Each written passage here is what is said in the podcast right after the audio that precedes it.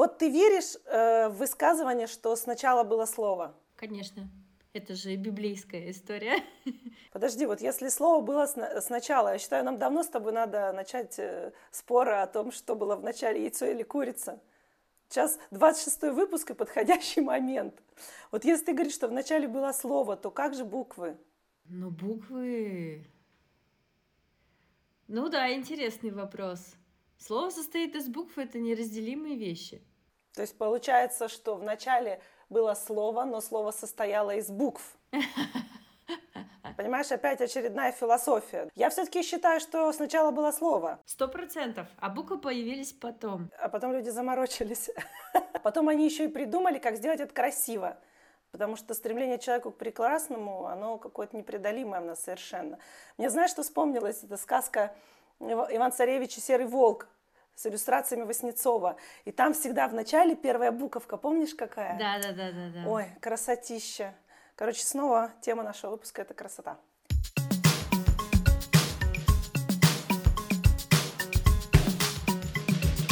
Это другое дело. Всем привет! Это другое дело. Подкаст о хобби, где мы говорим о разных увлечениях с интересными людьми. И как всегда, а, в эфире ведущие Анастасия и... Надежда. Настя, привет. Привет, Надя.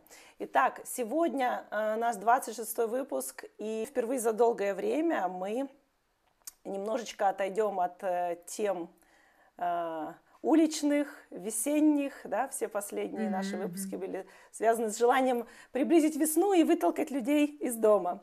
Вот. А сегодня мы поговорим о каллиграфии, о леттеринге и всем тем, что связано с этим хобби. И я рада представить нашу гостью. А, сегодня к нам пришла Анна Упит. Привет, Анна! Привет, Анна! Здравствуйте! Анна – каллиграф, шрифтовой дизайнер из Санкт-Петербурга и сотрудник э, Санкт-Петербургского центра каллиграфии от Азада Ижицы.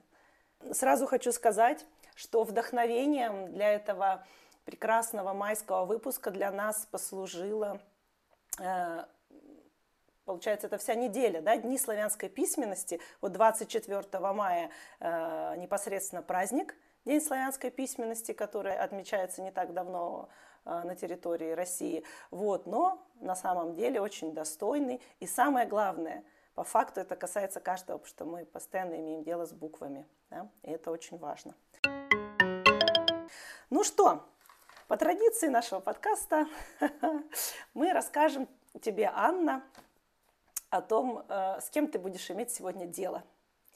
Э, мы новички, но, но не совсем э, нулевые.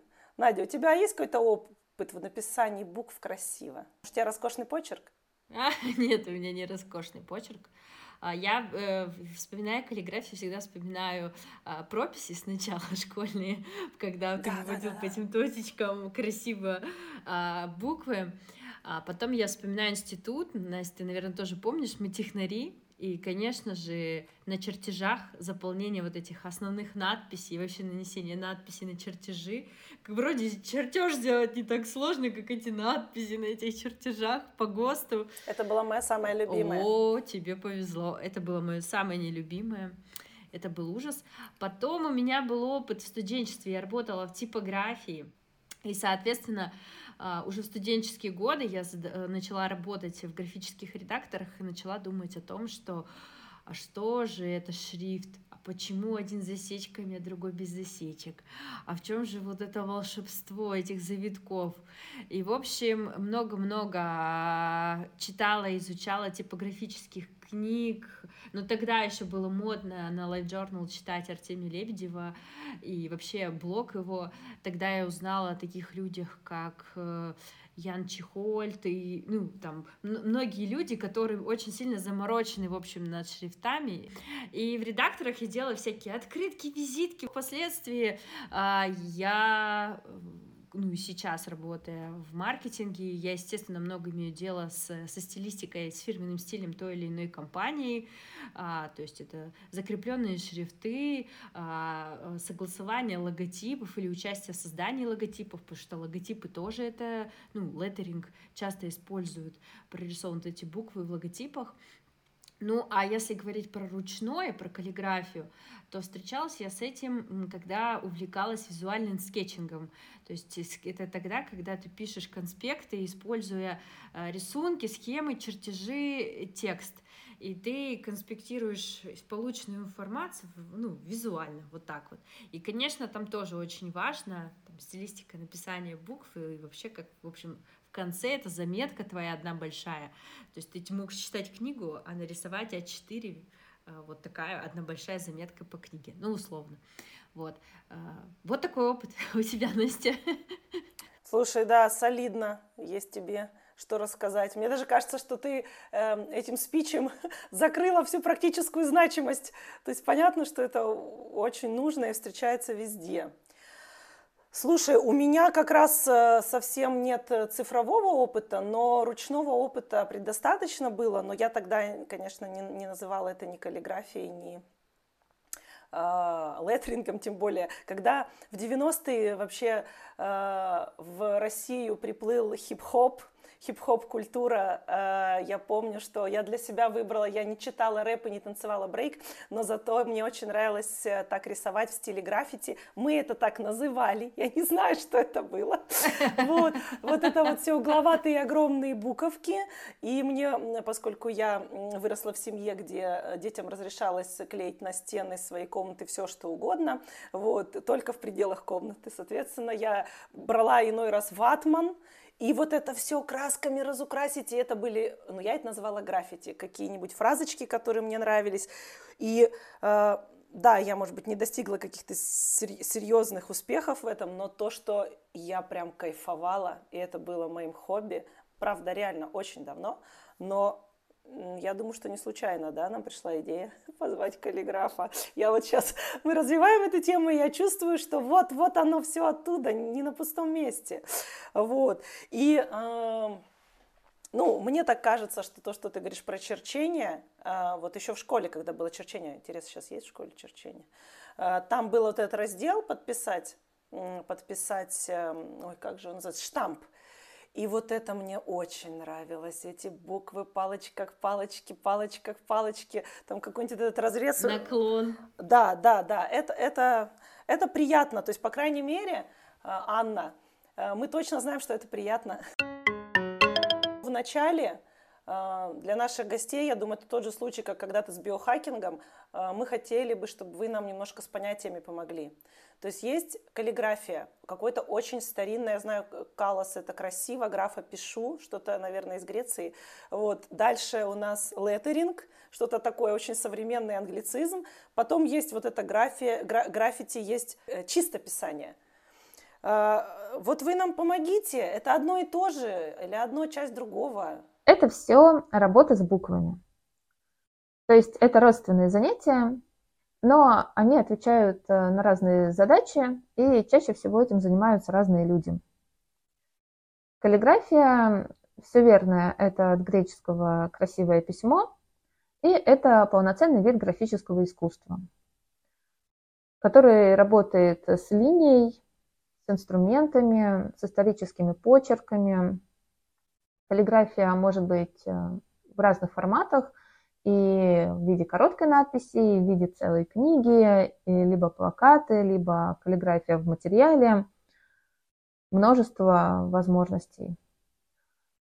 И мне кажется, в каллиграфии наиболее полно проявляется личность автора. Леттеринг э, не работает с линией как каллиграфия, потому что в э, форма создается маленькими штрихами, это рисовочные, нарисованные буквы, и, соответственно, совсем другая логика построения, и отсюда и формы другие. А, и леттеринг, э, как правило, это короткие надписи, которые используются в дизайне. Ну, чистописание, я так думаю, это для повседневных задач, и это тетрадки, тоже не очень большое разнообразие форматов, и инструменты тоже совсем другие.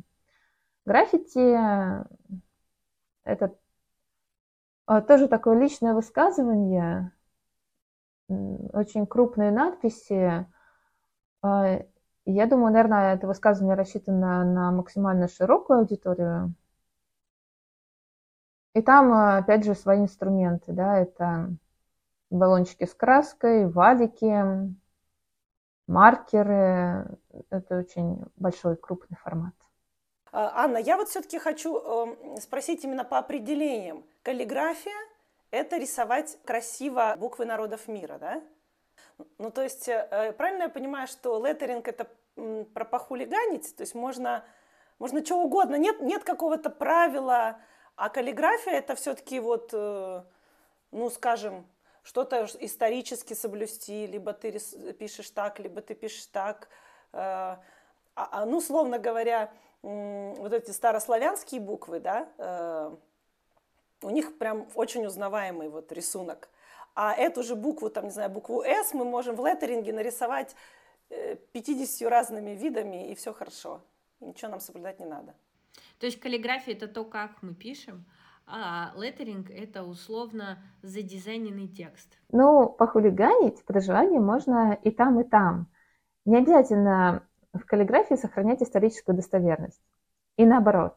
Но в леттеринге можно нарисовать ту же славянскую букву «С» а, в точности такой, как она была, например, в XIV веке. Разница именно в инструментах и в технике – каллиграфии имеет большое значение движение руки. Мы пишем букву за меньшее количество штрихов, но зато они должны быть более точными. А в леттеринге мы букву конструируем маленькими штрихами, рисуем ее. И поэтому логика построения формы совсем другая. При этом инструменты каллиграфические могут быть очень разными. Это и перья разнообразные, и кисти, и карандаши, это может быть и просто кусочек жестянки, есть такой самодельный инструмент колопен, и при быстром движении получается рваная линия и порой непредсказуемые брызги. То, что как раз э, сложно нарисовать карандашом. Э, и таким образом можно создавать экспрессивные эмоциональные работы, очень авторские, которые не похожи на какие-либо исторические почерки, но чаще всего, э, чаще всего имеют их в своей основе. То есть э, правильно сказала Надя, что каллиграфия это больше про то, как мы пишем, а леттеринг, он ближе к дизайну. Вот Покрас Лампас, он кто? Ну, я считаю, что он сделал довольно много для популяризации в широких массах вот э, буквы как написание буквы как искусство. И, в общем, за это ему можно сказать спасибо.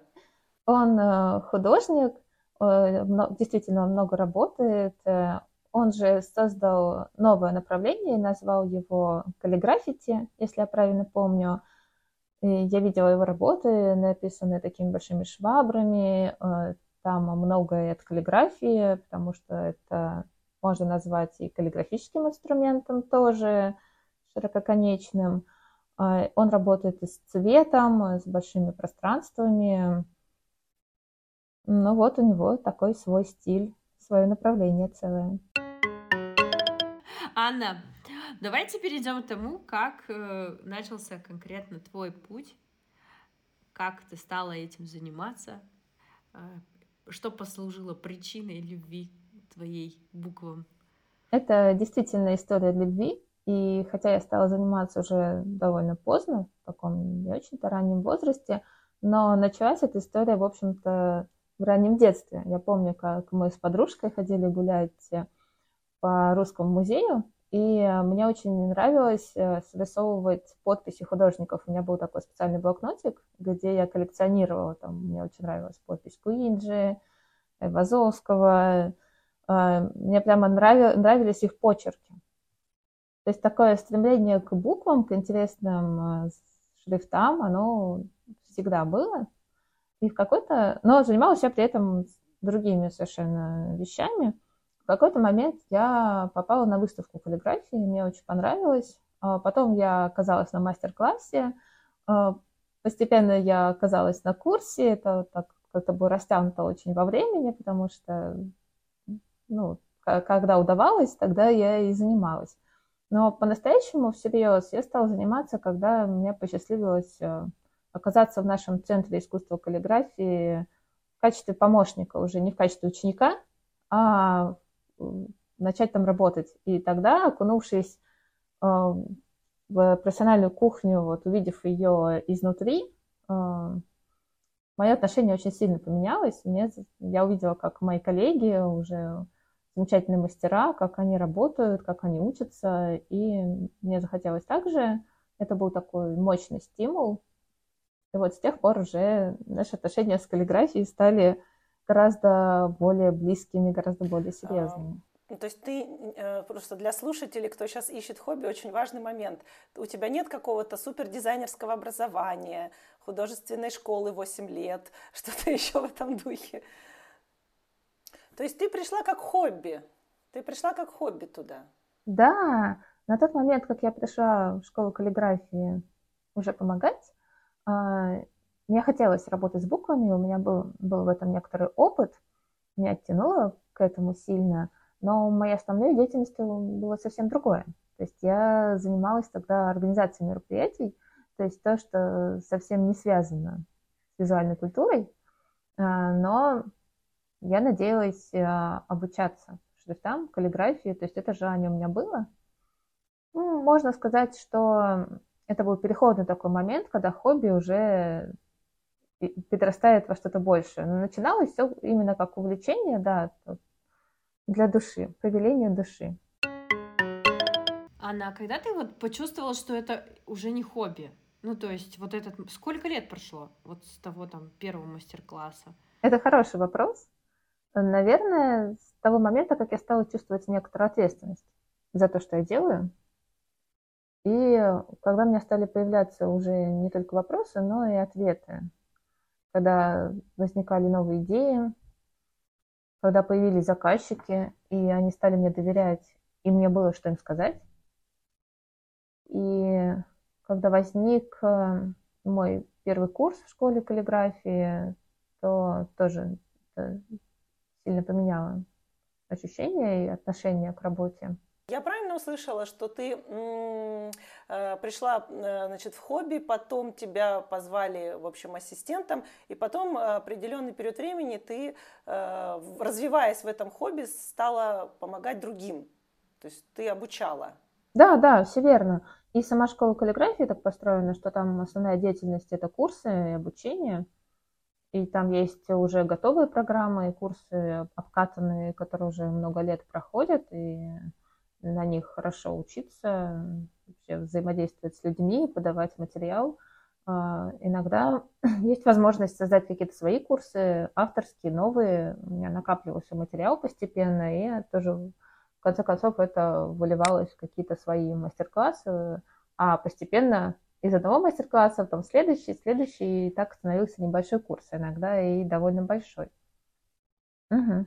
Завершая тему, скажем так, твоего личного развития в этом хобби, вот скажи, когда ты активно преподавала, что лично это тебе давало? Это помогло тебе обрести больше знаний? Ох, а тема преподавания – это отдельная такая большая история для меня, потому что мне это всегда давалось трудно, такой coming out, да, мне трудно преподавать, я себя не чувствую преподавателем – хотя у меня в этом довольно большой уже опыт, и это мне дало очень много, то есть я рада, что этот опыт есть, безусловно, несмотря на все сложности, но это ценный, то есть, конечно, очень многому сам учишься, когда систематизируешь материал, когда думаешь, как его подать другим людям, и когда получаешь обратную связь.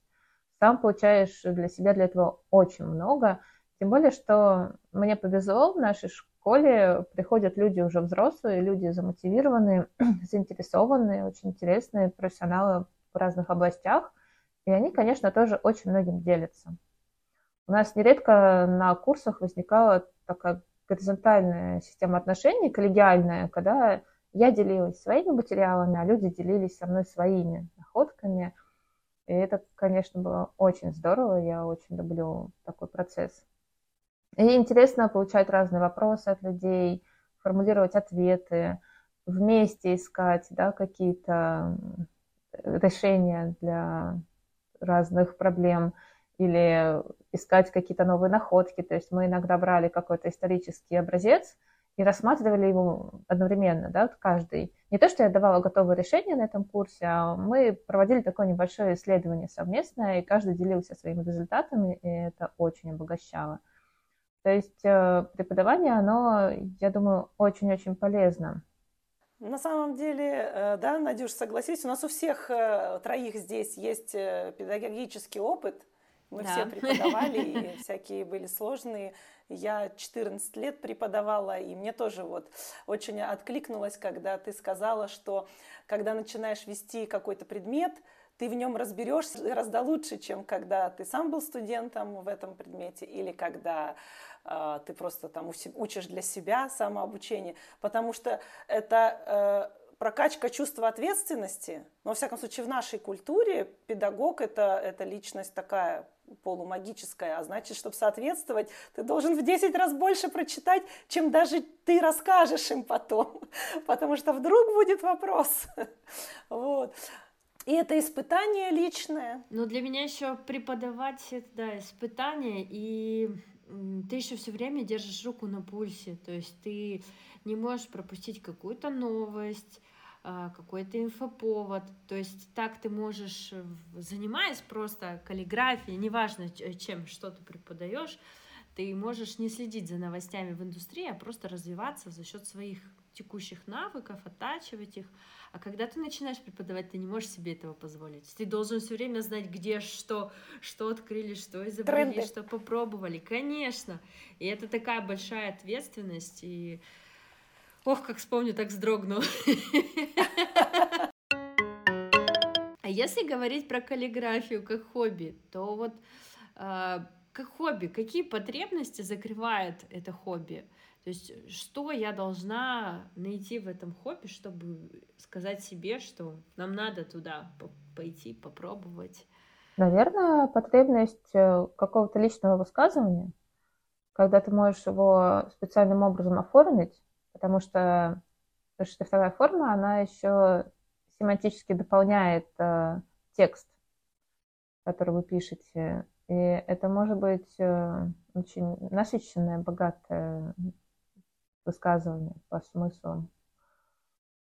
Ну и потребность в творчестве, в творческом выражении. И просто людям, я заметила, что людям нравится писать от руки, что это приятно. Многие приходят для этого, потому что хочется вот этой деятельности, хочется письма. Я вот так и не поняла. Здесь, получается, с одной стороны, и есть да, комьюнити, что люди приходят, общаются, может быть, становятся друзьями, может быть, ты находишь новых друзей в интернете по этой теме, да? Вот э, про комьюнити это. Это, скажем так, э, возможность найти новых друзей или нет? Ну, я не уверена, потому что по-разному бывает. А, как писал в своей книге Герман Цап, очень известный мастер, э, каллиграфия – это дело одиночек. Возможно, что зачастую это именно так.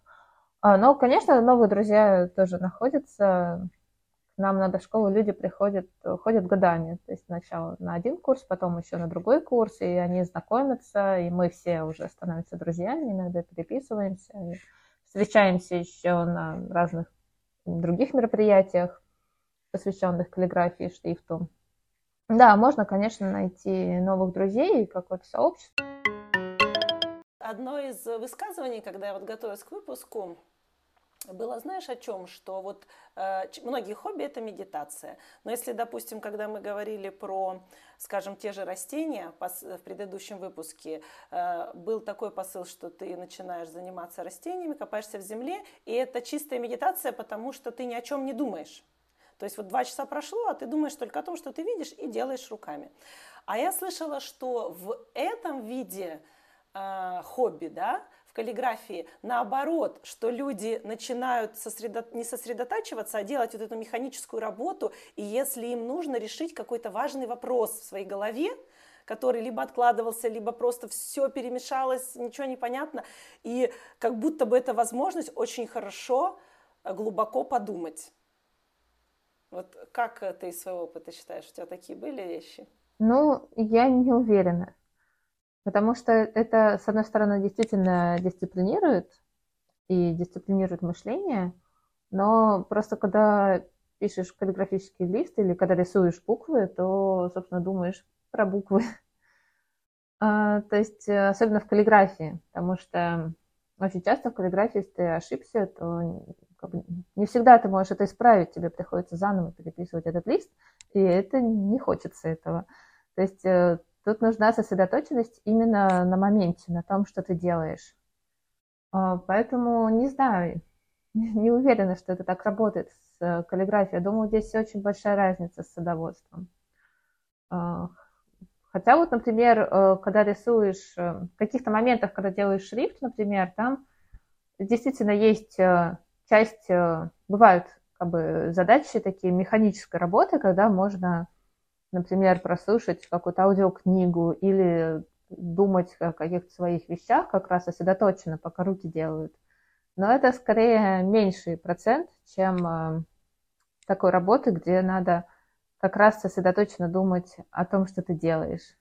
Мне кажется, это с вышивкой похоже. Когда ты вышиваешь, и у тебя нет рисунка, и ты должен все время думать, тебе вот сейчас стежки таким-то цветом, такое-то количество, а потом другое, а потом ты вышел и понял, что что-то не то и надо распускать или там связанием то ты такой, а, вот это выработка терпения. А, мне знаешь, почему в голову пришел этот вопрос? Я очень люблю книгу а, Бориса Акунина «Алмазная колесница». А, и ну, это, это действительно одна из лучших книг о Фандорине, где он проживает в Японии.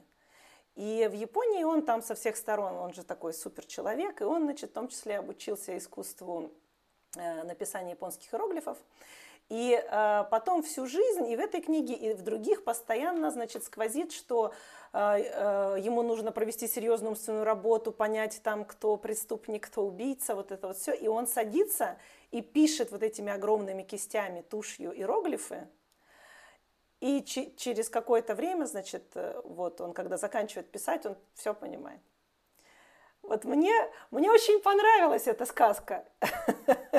И я не знаю, может быть, действительно это еще как какая-то восточная культура здесь э, с этим связана, да, а, сила каждого отдельно взятого иероглифа, которая тебе дает обратную связь. Ты его написал, и потом он тебе помог решить твои проблемы.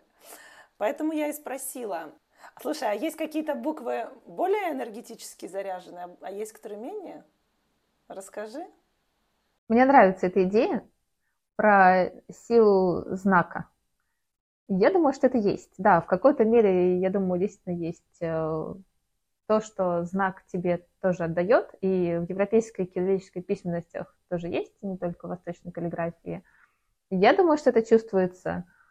А, ну, со мной, к сожалению, это так не работает, как с Фандорином, то есть у меня не приходят какие-то озарения, эм, но на уровне чувств какие-то буквы могут одни вызывать э, эмоции, какие-то другие. Анна, а вот интересный момент. А у тебя есть какие-нибудь особенно любимые буквы? В русском, в латинском алфавите, может быть? Моя любимая буква в кириллице – это «Д». Мне очень нравится, как она звучит, и мне нравится она графически – это удивительное разнообразие, просто невероятное. Если смотреть на исторические разные варианты, особенно скорописные, бывают совершенно безумные, какие-то неожиданные очень часто. И не только скорописные, вязи она интересная, и в уставе тоже.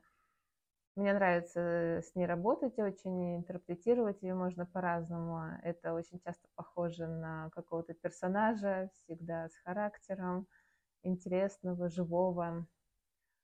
А, в латинице я люблю G, тоже она такая э, разнообразная и чем-то похожа на D. У нее выносной элемент нижний, такой хвостик, который можно закручивать или готовить с другими буквами, всячески экспериментировать с ней. Мне нравится еще буква «С», и буква М, э, Ф э, просто прекрасная буква. А, а еще я сейчас изучаю греческий, и греческий язык, и греческое письмо, и там тоже потрясающие есть буквы, которые невозможно не любить. Это кси, например, или дзета, или опять же дельта.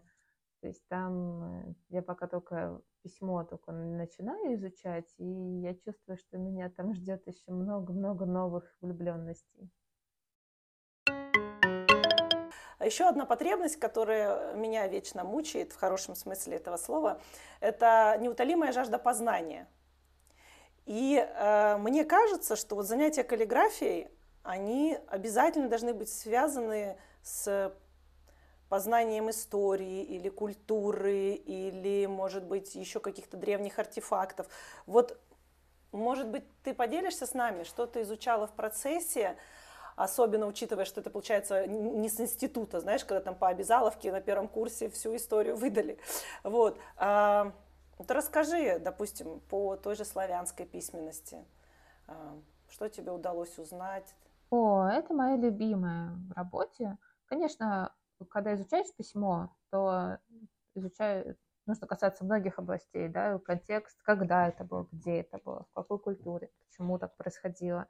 Возникает масса вопросов, и нет просто даже возможности охватить все, что хочется охватить, но интересно даже прикоснуться к этому. Особенно у нас э, в Питере есть возможность ходить в библиотеку в отдел рукописи и брать исторические документы вот прямо в руки. 16 век, 17 век, 15. Это очень сильное впечатление, потрясающее чувство. Я очень благодарна, что это возможно. Прекрасные наши сотрудники библиотеки, которые нам в этом помогают, коллеги, с которыми можно это обсуждать. Это очень интересно. Я специализировалась на почерке на русской скорописи, это 16 и 17 век в основном. Ну, раньше она началась, но вот самый расцвет, это 16-17 век.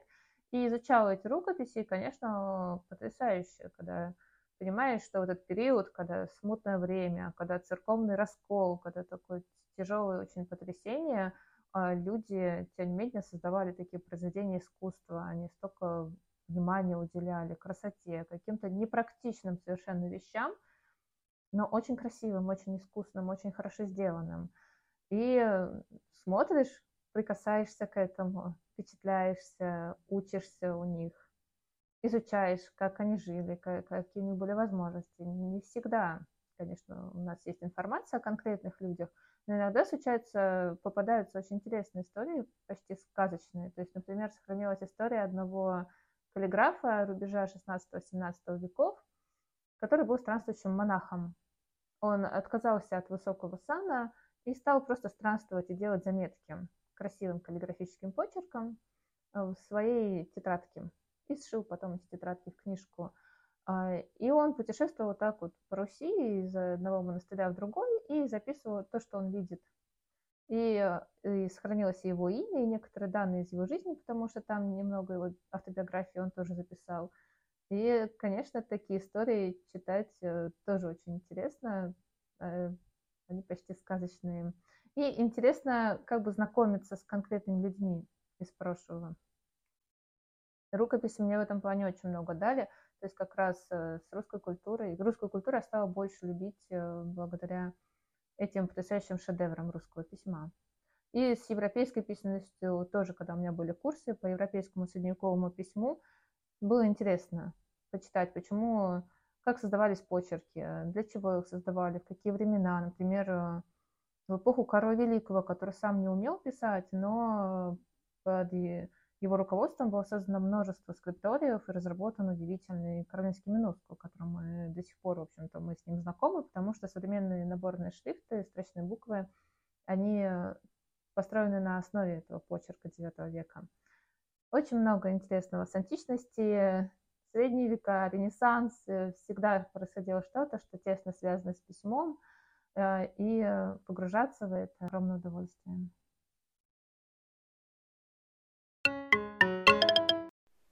А, если уж мы говорим об особой какой-то роли букв в истории, да, или книг, или особо их какой-то магической силе, а, то эм, знаешь ли ты какие-то исторические события, которые были связаны а, с книгами, с, скажем так, рукописным написанием каких-то текстов, которые имели ключевую роль в истории народов, определенных наций, может быть, еще каких-то событий. Написанный текст, он всегда обладал и обладает некоторой магией, как и магия букв, о которой мы говорили, так и тем более книга.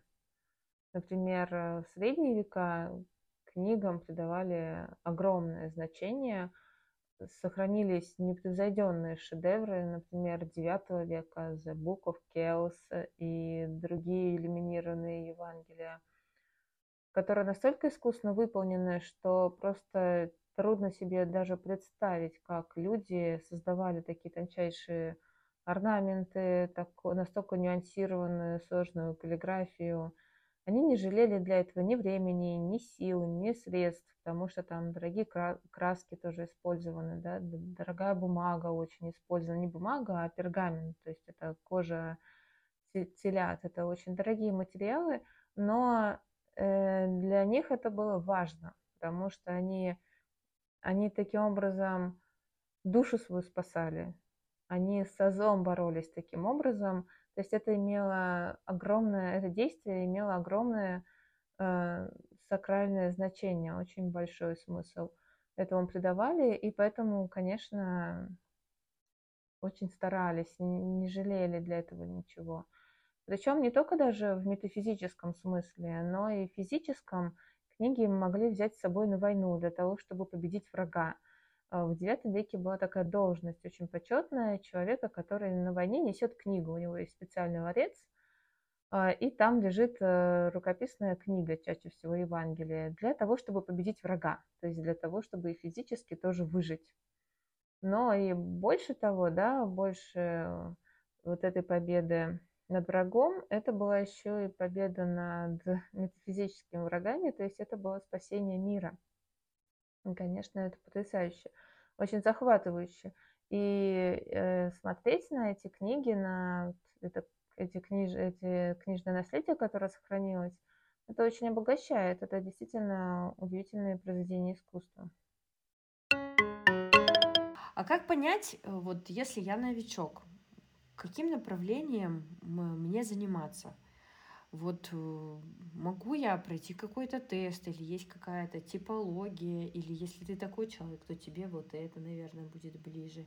Или вот как понять, куда идти? Я думаю, что надо просто пробовать разное, а потом станет понятно, куда идти. Потому что так заранее никак не понять. Надо смотреть, смотреть, кто что делает, э, спрашивать, общаться и, главное, пробовать. То есть бывают даже какие-то и мастер-классы, которые там на пару часов просто прийти, инструмент, поработать с ним, на форму посмотреть. А, есть множество книг отличных, которых э, можно познакомиться, какие вообще бывают стили письма, какие бывают инструменты, как можно работать. Разные мастера тоже смотреть, смотреть вокруг себя и выбирать. Как у художников, да? Ты учишься писать и акварелью, и гуашью, там, и маслом, и потом ты, там, я не знаю, еще много чем можно писать, и маркерами, и чернилами, и прочим. А потом ты для себя понимаешь, что, о, я люблю вот это. Вот я точно знаю, что масло — это не про меня. Я не могу. Акрил, да, сохнет быстро, можно дальше в темпе, в темпе, в темпе. А, ну понятно, это тоже про, про личный темперамент. Конечно. Это вопрос темперамента. Я знаешь, о чем подумала? Вот мне, допустим, с детства нравится верстка книжная. Вот я открываю книгу, и я прям обожаю вот это вот межстрочные расстояния, какие-то отступы. Для меня текст, он в таком движении, пляшет. Я вот, вот могу смотреть на это вечно. А ты, наверное, любишь смотреть на какие-то, ну, понятно, рукописные вещи, но вот если у тебя в продолжении твоего дела такое хобби, как, допустим, рассматривать письма, допустим, там, Пушкина, не знаю, кого-нибудь, любого известного человека, его почерк, вот это вот, это есть у тебя? Да, конечно, еще как.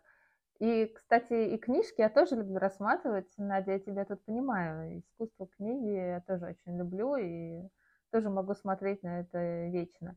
И почерки, да, конечно, 19 век, э, очень много прекрасных и европейских, европейские 16, 16 века почерки восхитительные, э, русские почерки, множество, множество, множество. Э, и по Пушкину даже бывают такие заказы, основанные на личных почерках. Э, осенью снимали фильм про Пушкина как раз. И нужно было писать его почерком в кадре, пером. Меня позвали как каллиграф, потому что актеры просто не владеют пером гусиным. И это было очень интересно, изучать его почерк и пытался скопировать. И также э, я писала и его почерком, и э, почерком девушки, которая пишет ему любовное письмо. И это тоже было очень здорово и интересно, особенно учитывая такое напряжение, да, такую сложную ситуацию в мире, отвлечься от всего, погрузиться вот в этот мир, в эту красоту, и посреди такого хаоса на съемках в усадьбе, гусиным пером писать любовные письма Пушкину на французском, каллиграфическим почерком. Это это было Виртуозный. здорово. Ну хорошо, тогда мы э, возьмем э, у Анны несколько работ, с ее позволения, и попробуем их опубликовать в нашем телеграм-канале для того, чтобы лучше стало понятно. Потому что мне кажется, что вот это тот случай, когда лучше один раз посмотреть чем семь раз послушать, потому что э, все мы в музеях видели когда-то там либо старинные книги, либо старинные письма, и да, они все там с заковырками, с закорючками. Нет ощущения, что они хотели написать побыстрее. Кажется, господи, что ж так сложно. Вот. А называется скоропись. Что ж-то тогда медленно пись, интересно, если это скоропись. Можно ли по почерку определить характер человека? Вот раньше в детстве мы писали и говорили, что те, кто Модно вот было, так да. вот пишут, они какие-то вот неаккуратные торопыки. Те, кто в тот туда наклон пишут, ну, в обратную сторону, не в классическую, а влево, скажем так, они там какие-то тормоза. Те, кто, ну, в детстве мы так говорили, те, кто делает закругленные буковки. Вот у меня младший брат, которому уже кучу лет, а, он э, пишет такие до сих пор э, у нас в семье смеются, что он пишет как четвероклассник. То есть вот такие вот маленькие кругленькие буковки, вот как он в азбуке научился это рисовать, вот ничего не поменялось. Вот почерк у него не каллиграфичный красивый, а вот как вот в начальной школе пишут, и, и э, э, это вот что-то говорит о человеке вообще. Конечно, говорит. Однозначно это что-то говорит о человеке, но что именно, мы не знаем. Как это интерпретировать? Ну, есть умельцы, есть специалисты, в том числе э, это изучается, но я, например, не знаю как.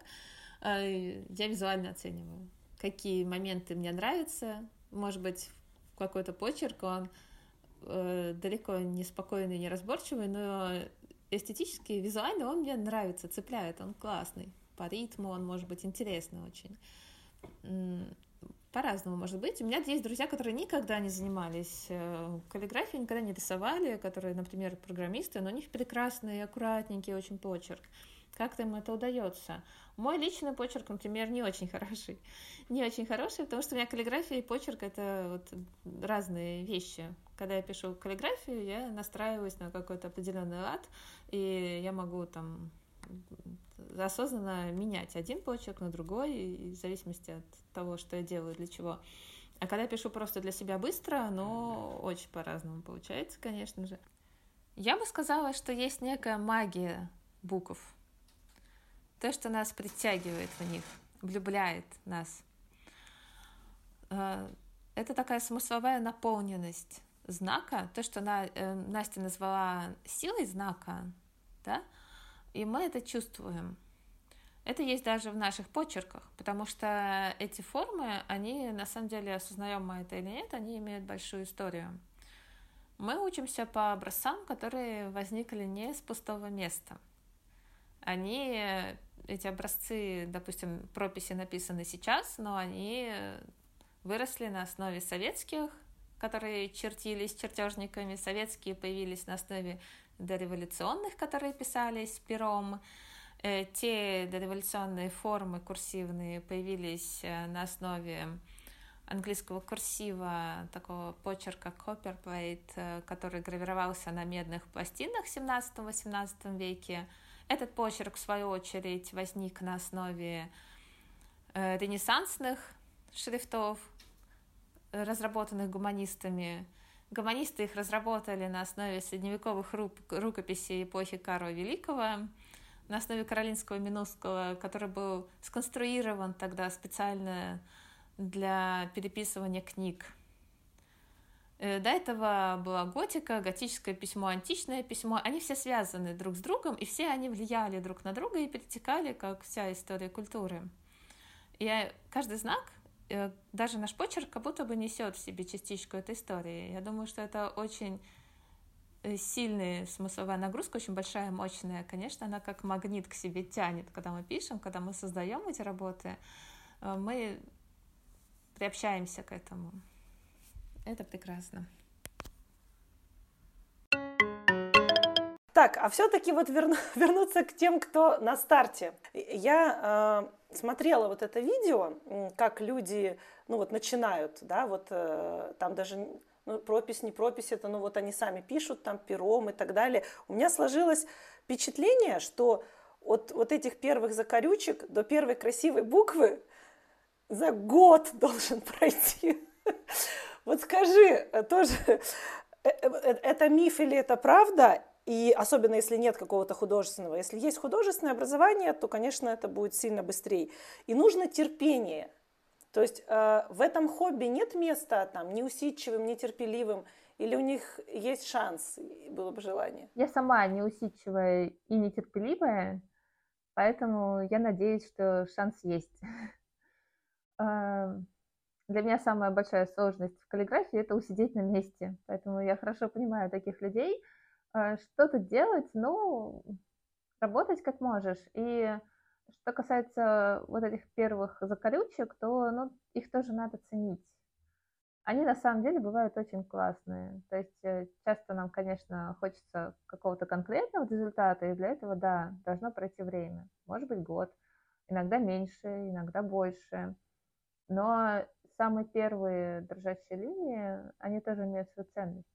То есть не нужно их отвергать прямо сразу же и переживать, что там, ах, не так. Хотя, конечно, все мы переживаем все равно, на это тратится уйма сил. А, но потом, спустя там несколько лет, находишь эти листики и смотришь на эти, как ты сейчас сказала, закорючки, и они тебе почему-то нравятся.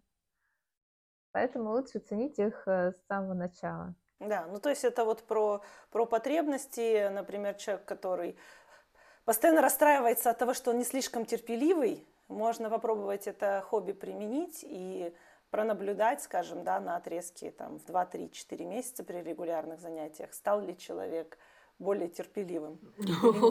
Да. Мы попросим наших слушателей, да, кто такой опыт на себе примерит, обязательно нам потом написать в комментариях, сработало или нет. Нам Мне интересно. кажется, четыре месяца для нетерпеливого человека это слишком большой забег. Может быть, ты права, может быть, ты права, да. Мне кажется, нетерпеливому человеку через три занятия будет понятно. Вспоминая себя, когда я училась рисовать, через три занятия понятно, что ты не можешь сидеть так долго. Но, может быть, магия букв вас так зачарует все-таки. Но с чего же тогда нужно начать? А, инструменты, какие нужно взять для каллиграфии, чем пишут каллиграфы? Начать можно с простого карандаша. Попробовать э, писать даже, может быть, э, какие-то привычные буквы, может быть, со своего почерка, но что-то изменяя в нем. Можно попробовать в карандаш добавлять контраст. Когда легко ведете, получается более светлая линия, когда нажимаете на него, то она более жирная. Если особенно это мягкий карандаш, то можно таким образом уже создавать контраст э, в письме. Конечно, очень хорошо кисти. Ширококонечные кисти, остроконечные кисти. Очень приятно писать перышком. Тоже они бывают разные. Их нетрудно найти. Во многих магазинах они продаются магазины для художников.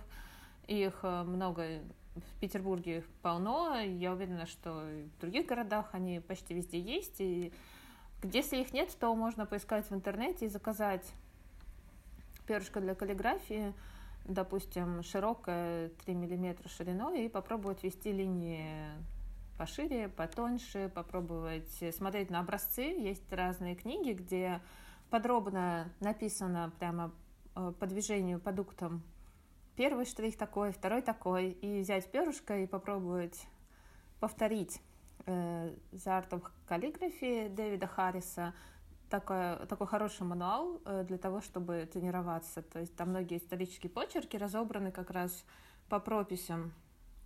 Показано каждое движение. И очень интересно, приятно пробовать, и приятно, когда получается какая-то необычная буква, такой знак, который ты не писал раньше. И это вдохновляет, конечно, очень. Э, курсы для начинающих, как правило, как раз построены таким образом, что там пробуют разные инструменты. И пробуя их, постепенно начинаешь выбирать для себя те, которые больше всего нравятся. А ты не пробовала э, гусиным пером писать? Так, для опыта. Гусиное перо, конечно, пробовала. Отличный инструмент. Мне очень нравится им писать. Он очень пластичный, гибкий можно многие разные почерки писать гусиными перьями. Исторически несколько веков э, именно ими и пользовались. Э, там есть свои сложности, потому что их надо затачивать и надо регулярно перезатачивать. То есть э, подготовка к письму иногда занимает довольно большое время. Но с этим можно вполне освоиться. А каллиграфы кисть держат как ручку или как кисть держат как художники? Как маляр. Кисть держит как птичка в руке. Не слишком крепко, чтобы ей не навредить, и не слишком легко, чтобы она не упорхнула от вас. То есть держит в тонусе, аккуратно. Э, если это остроконечная кисть, то вертикально, как в восточной каллиграфии. Если это ширококонечная кисть, то привычным для нас образом. Там чуть-чуть немножко иначе, чуть повыше, э, чем привычно. Для постановки руки действительно проще пойти на курс, потому что просто это быстрее, это сэкономит время. То, с чем вы сами будете дольше, да, там искать нужное положение руки, нужное положение кисти. На курсе вам просто человек, который уже прошел через этот путь, сразу же скажет, сразу же поможет с этим. Поэтому я думаю, что начать хорошо с курса, или с мастер-класса, и как раз посмотреть, какая школа больше подходит, потому что разные, в разных школах разные подходы. Кому-то одно ближе, кому-то другое, и так сразу это непонятно. Имеет э, смысл и на дистанционный мастер-класс, может быть, записаться, посмотреть, послушать, пообщаться, и на очный мастер-класс, если есть возможность, тоже попасть. И, во-первых, можно узнать разные мнения от опытных людей, посмотреть, кто как работает, и самому тоже попробовать разные варианты и выбрать для себя самый подходящий. А вот э, иероглифы, их же пишут только кистями на специальной бумаге. Ты совсем не занимаешься иероглифами? Не пробовала? Да, к сожалению, иероглифами я совсем не занимаюсь. Это отдельная эстетика, совсем другой мир. Их пишут кистями. А, ну и да, на тонкой бумаге рисовой. Я знаю, что в Японии а, есть э, такие удобные кисточки, как маркеры, э, кисточки, которые можно брать с собой. То есть их не нужно макать в тушь, у них есть картридж, они закрываются колпачком, их можно брать с собой как шариковую ручку. И они продаются тоже в обычных канцелярских магазинах, как у нас продаются канцелярские товары какие-то дешевые. Там продаются вот такие ручки-кисти. У них э, кончик в виде синтетической тонкой кисточки. И я думаю, что это придумано как раз потому, что иероглифы, вероятно, так писать даже удобнее, может, красивей. А, мы тоже эти кисти очень любим. Для европейской каллиграфии они тоже хорошо подходят, потому что они хорошего качества, там очень удобный кончик, Они отлично пишут. И я не знаю, удобно ли писать иероглифы там шариковыми ручками, но думаю, что да, вполне удобно тоже. Тоже это можно, но, к сожалению, я не занималась практически этим. Очень мало. Надя, короче говоря, нужно будет нам про, это, про японские и китайские иероглифы еще один сделать выпуск. Я прям чувствую, что да, мы можем там еще покопаться, потому что это все очень интересно. Так, а про практическую сторону мы так много поговорили, вот просто так же хочется, наверное, прорезюмировать. Вот смотри, люди, которые приходят к вам учиться или учатся по книжкам, по мастер-классам и так далее. Кстати, вот по мастер-классам а, не, дообсуждали маленько момент. А, вот как ты считаешь, есть там разовый, не знаю, двух, трех, четырехчасовой, есть, наверное, какой-нибудь курс один месяц, полгода, год, или поправь меня, если я ошибаюсь, а, как вот новичку решить, потому что это же наверняка э, недешево. Вот э, люди, которые совсем новички, выбирают, например, самый большой дорогой курс. Вот оно того нужно, того стоит или пока нет, или они могут пожалеть об этих деньгах? Я думаю, что сразу на большой дорогостоящий курс записываться, наверное, не стоит. То есть лучше на какой-то небольшой вводный курс, обычно это недорого стоит. И это зачастую, допустим, 4 занятия либо раз в неделю, тогда в течение месяца, и это хороший вариант, потому что можно в промежутках между занятиями делать свои упражнения и потом показывать преподавателям.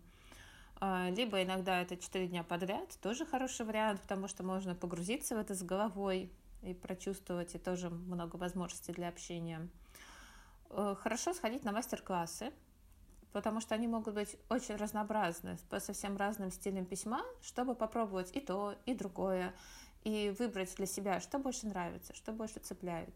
И тогда постепенно станет понятно, на какой длительный курс стоит идти, потому что они же тоже бывают разные. Это может быть европейская каллиграфия, средневековая или античная, или современная или русская каллиграфия.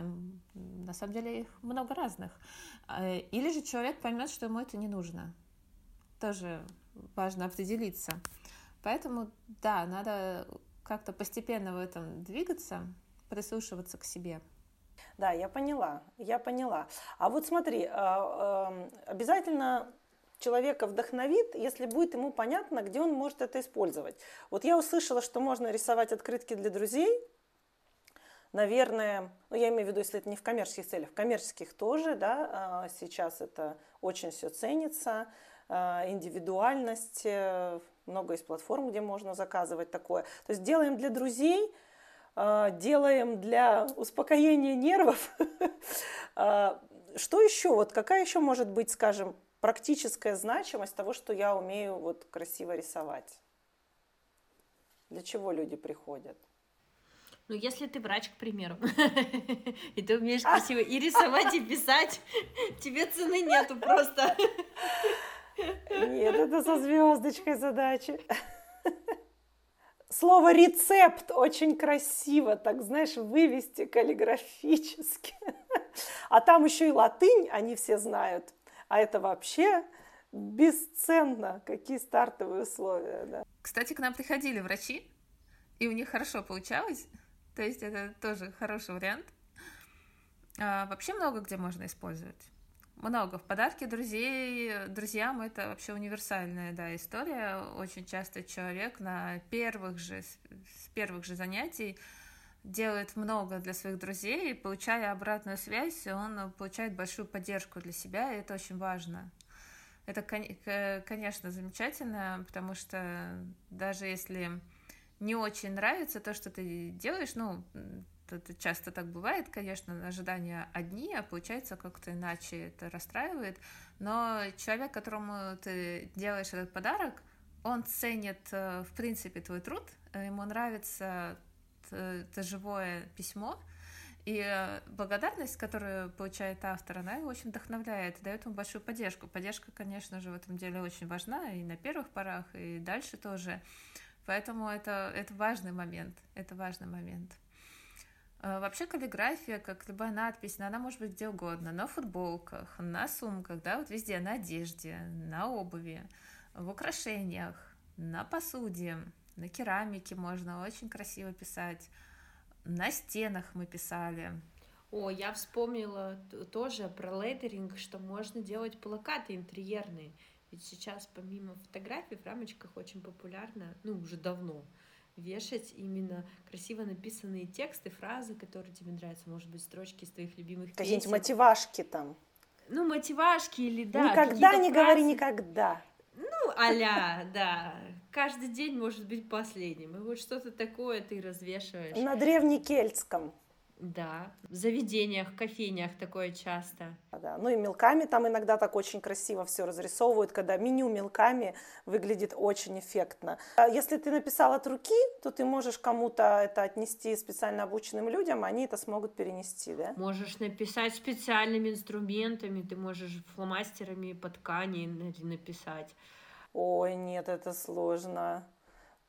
Вот у меня есть опыт с испорченными вещами и надписями на своей одежде этими маркерами.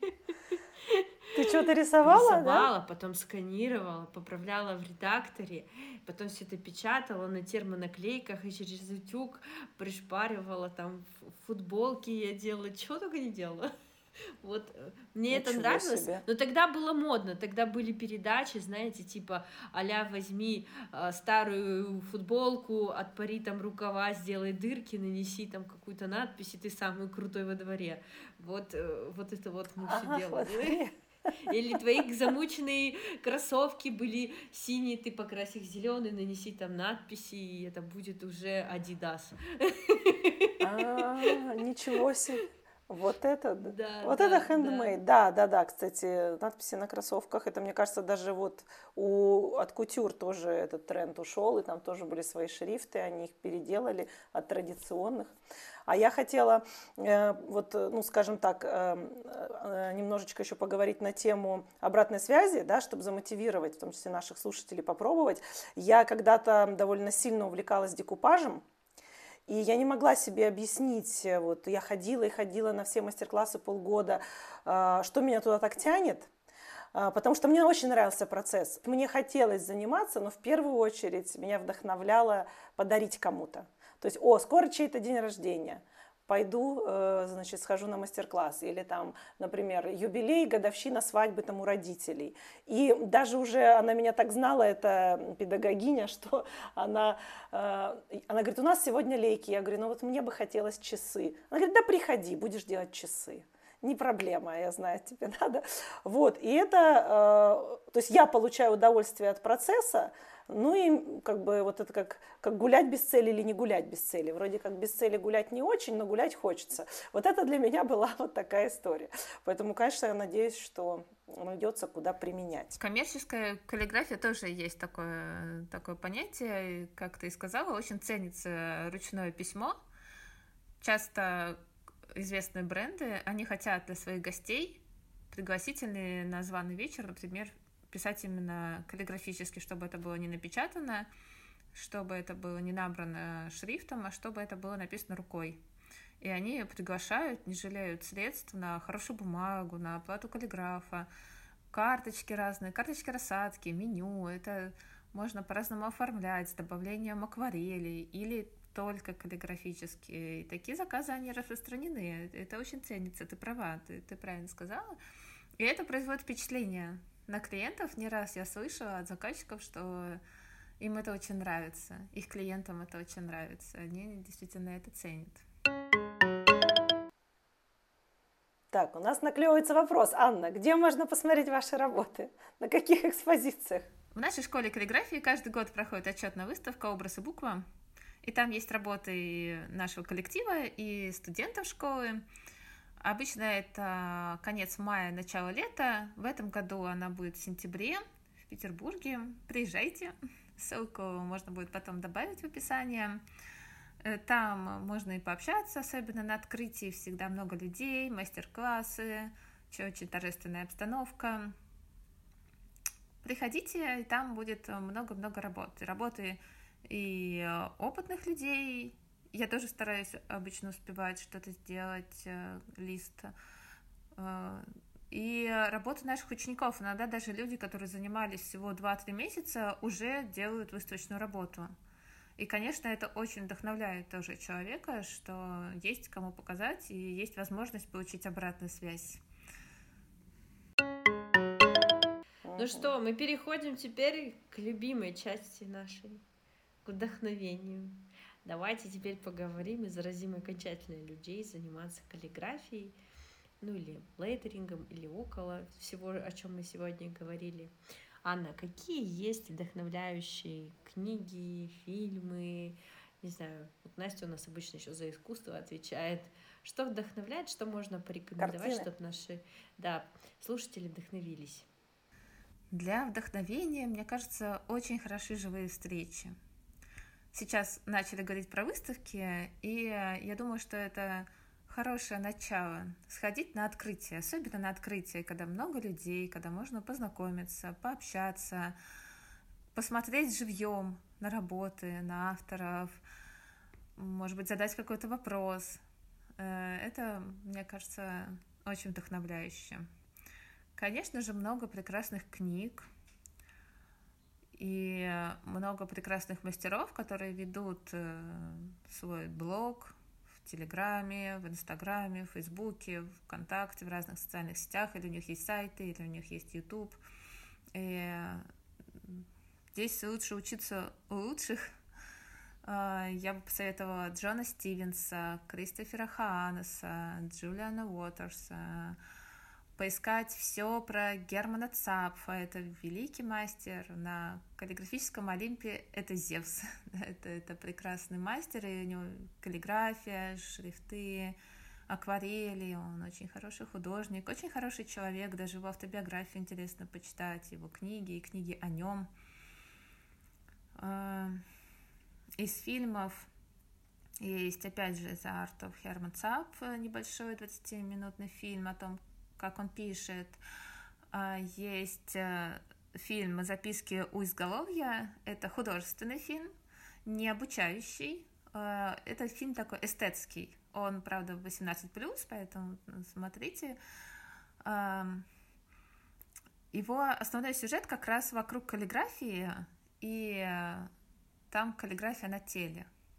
Мастером во время съемок был Броди Нойншвандер. Он э, очень хороший каллиграф э, с уникальным стилем, мастерски владеющий инструментами. Есть на что посмотреть. Э, У него также есть сайт, у него бывают дистанционные воркшопы. Я его очень люблю, и меня очень вдохновляет то, что он делает. Это советую совершенно точно. Множество наших э, русских мастеров. Тоже поищите, пообщайтесь, почитайте. А, Книги Дэвида Харриса «The Art of Calligraphy», Леонида Проненко «Каллиграфия для всех». Очень рекомендую Илью Трофимовича Багдеска. А, У него есть книга «Каллиграфия». Лично для меня она имеет особое значение, потому что именно с нее началась моя любовь к этому искусству. Это была моя первая книжка, которую я купила в Академии художеств много лет назад. Она уже у меня стоит на полке такая вся потрепанная, потому что уже зачитана до дыр буквально, то есть она засмотрена, зачитана, заучена. Там есть и исторические у него справки, он пишет в каждой главе про виды письма. И есть и образцы, по которым можно заниматься. Он пишет в самом начале и про инструменты, и дает варианты упражнений. Илья Трофимович и учителем был хорошим, и непревзойденным мастером. В этом году его юбилей, к сожалению, его с нами уже нет, но в честь юбилея проходит э, несколько выставок его честь в Питере. Обязательно посетите. Сейчас э, выставка в галерее, в галерее Третьякова на Петроградке. Я там недавно была, и там замечательные есть и работы, и эскизы. Я нашла там эскиз э, к тому образцу, с которого я начинала заниматься как раз по его книге, и когда я увидела, наконец, его живьем, для меня это, меня это очень вдохновило, очень приятно было. Э, Рекомендую эту книжку, ее, к сожалению, уже в бумажном виде не найти, книжка Ильи Трофимовича «Каллиграфия», повторюсь, но ее легко найти в PDF и скачать, и даже в таком виде в электронном тоже замечательно будет ее почитать. А По леттерингу меньше могу посоветовать. Могу посоветовать Джессику Хиш.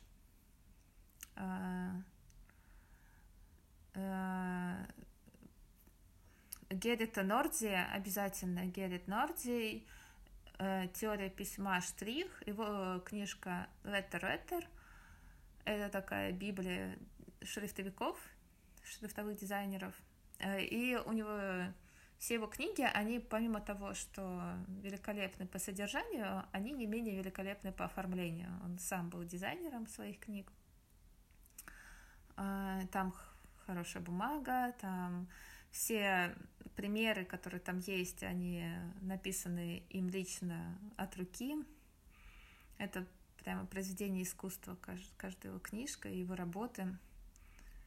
Геррит Нортий, обязательно Эдвард Джонстон, Майкл Катич. Самые такие, наверное, значимые книжки лично для меня. Супер. Настя, а у тебя что? Ну, честно говоря, больше всего мне приходит на ум две вещи. Азбука и букварь. Потому что там какая бы она ни была, какого бы года выпуска, и старинная, и современная, каждую буковку как-то стараются вот, э, ну, в общем, сделать необычной, красивой, какие-то ассоциативные ряды собрать, что для детей очень важно, поэтому, конечно, это тоже про буквы. Вот, потом э, мне вот сейчас вспомнилось, э, мне кажется, все остальное у меня будет кино, а нет, еще книга, ну понятно, русские народные сказки с иллюстрациями Васнецова, там везде вот эти буквы, очень, это прям с детства я это никогда не забуду. Дальше Борис Годунов почему-то вот у меня сразу вспомнился, вот это еще одно последнее сказание «Летопись закончена моя», и вот я прям, э, ну это вопрос фантазии, конечно, я прям вижу, как вот он сидит и пишет, и сколько он смысла в каждое слово вкладывает, чтобы это осталось в веках. То есть и наполнение очень серьезное, и качество написания. Вот. Потом мне почему-то вспомнилось оправдание острова Водолазкина. Э, думаю, что это такой современный, э, этот, как, современный Никон, да, вот, вот он сидит и пишет, причем сквозь столетия пишет, и ты понимаешь, что это все тоже, и вот эти циклы, которые повторяются в истории, как важна роль э, писца, да, э, для, для всех, для нас, и уж особенно, если сделано все красиво. Вот, ну и, конечно, я все время вспоминаю фильм «Герой», но, правда, они там пишут китайские иероглифы, но то, что это наполнено абсолютно магическим смыслом, и люди это верят, в это верят, и то, что это в итоге приводит к каким-то мощнейшим изменениям в жизни. Вот говорят, слово не воробей, а то, что написано-то пером, не вырубишь, это паром. Это, это тоже, это тоже. Рукописи не горят. Да, то есть все это очень вдохновляет. Поэтому у меня вот такая будет часть. А я еще вспомнила, помните, как постоянно было про буквы в «Властелине колец»? когда вот э, это же вообще какие-то письмена, которые прочитать невозможно, но каждая буква еще и написана на кольце, кажется, что обладает какой-то безумной силой и властью над человеческими умами, и не только человеческими. Так, Надюша, ты осталась. У меня рекомендация согласно моему опыту, ничего нет по каллиграфии, но есть по леттерингу. Вот, есть а, у издательства «Миф» несколько книг э, с Анной, и сразу извиняюсь за ударение, не знаю, как правильно, Анной Рольской или Рольской, а, вот именно про леттеринг у нее есть книжки, по растительный леттеринг, такой леттеринг, которым делают обложки книг, открытки, ну, в общем, очень известный. Вот. Визуальные заметки э, Майк Роуди, э, это как раз э, история о том, что есть скетчи, скетч это рисование в моменте, да, того, что ты видишь, а вот визуальные заметки или скетчинг, как его и часто называют, это подход к тому, что ты можешь все, что ты слышишь, передать в значение с помощью линий, э, ну, элементов, понятно, там, круга, квадрата, точки, линии, э, но и текста. То есть текст это на уровне графических каких-то объектов используется, участвует в общей композиции, ты можешь из текста сделать мост между словами, я не знаю, там реку текста пустить, то есть мне очень нравится визуально, это для меня как-то радует мне глаз, Вот, и часто, если заморочишься и сделаешь по какому-то, не знаю, ты будешь слушать, я не знаю, по экономике какую-то лекцию, нарисуешь такой скетч, даже просто используя только текст, не используя практически линии или точки, ты точно никогда не забудешь сути, потому что ты относишься к этому как к произведению искусства, и ты вот эти все связи так построишь, что будешь помнить. А, про шрифты. Я не знаю, если эта книга где-то еще, но в студии Артемия Лебедева продавалась эта книга. Юрий Гордон, книга про буквы от А и до Я, только там так было А заглавная, А ну, прописная, и Я заглавная, Я прописная. Вот, ну, в общем, тоже очень красиво. Ну и, конечно, э, опять не знаю, как правильно ударение, я всегда говорила Чехольд, Ян Чехольд, э, образцы шрифтов и там про типографию, и про отдельная книга у него есть про обложки книг. В общем, именно про то, как создаются шрифты, как это долго, как это сложно. Еще выделить. Пугать, пугать людей. Даже не пугать, а насколько важно найти вроде бы в понятной для тебя буквы Я какое-то новое прочтение, новое значение, ведь тебе же нужно как бы я не знаю, а, патенты получаешь или что на свой шрифт, что твой, твой алфавит имеет право на то, чтобы считаться отдельным, что он не похож на уже существующие миллионы миллионы шрифтов. Ой, да, да, да, это я, кстати, тоже про это читала. Спасибо, Анна, большое. Да, это, конечно, честно, прям очень вдохновляет, и уже хочется раствориться и, и пописать. Да, да, да, да. Попробовать, и как-то не сдаваться. Вот мне прям хочется пожелать нашим слушателям, кто будет пробовать. Да, действительно сложно, особенно когда видишь уже признанных мастеров. Да, за этим стоят годы, но надо получать удовольствие от процесса. Вот, и, и тогда будет радость. Особенно вот э, заканчивая тему связи э, букв с какой-то энергетикой, с какой-то силой, так вот подумаешь, если люди 500 лет назад находили время, силы и понимание, что буквы не просто вот так вот записал и записал там, выдолбил на дощечке, а что оно должно быть красиво, то уж тем более в наше время, когда нам там не нужно бежать за зверем или бежать от зверя, там, не знаю, а, спасаться от морозов как-то, я считаю, что это тоже вдохновляет, что нужно этим заниматься, творить красоту. Я Согласна. предлагаю для тех, кто не нашел применения, найти человека дорогого для себя, живущего не в одном городе с вами, и начать писать ему красивые письма.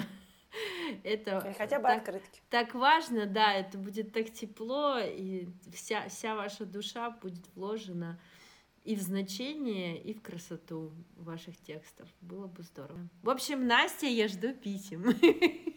Я? Тебя.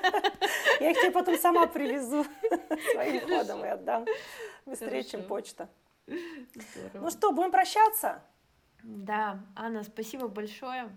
Было очень здорово, познавательно. Вы так тепло окунули нас в свое, свое творчество. Это так важно и так значимо для нас, для людей, которые, возможно, начиная слушать сегодня подкаст, даже не думали, как обычно это у нас бывает, что в хобби, казалось бы, настолько а, понятным, а, столько всего непонятного и загадочного. Приобщаемся к этой истории и продолжаем ее. То есть эта история, она в нас живет дальше. Это традиция. Спасибо. Да. Ждем от вас, наши вверх. слушатели, сердечки, пальчики вверх, да. А, пишите, пожалуйста, комментарий к выпускам, они помогают сделать наш подкаст еще лучше. Пишите вопросы в нашем телеграм-канале, как обычно, там будет много-много всего интересного и в нашей группе во ВКонтакте. Пока. До новых встреч.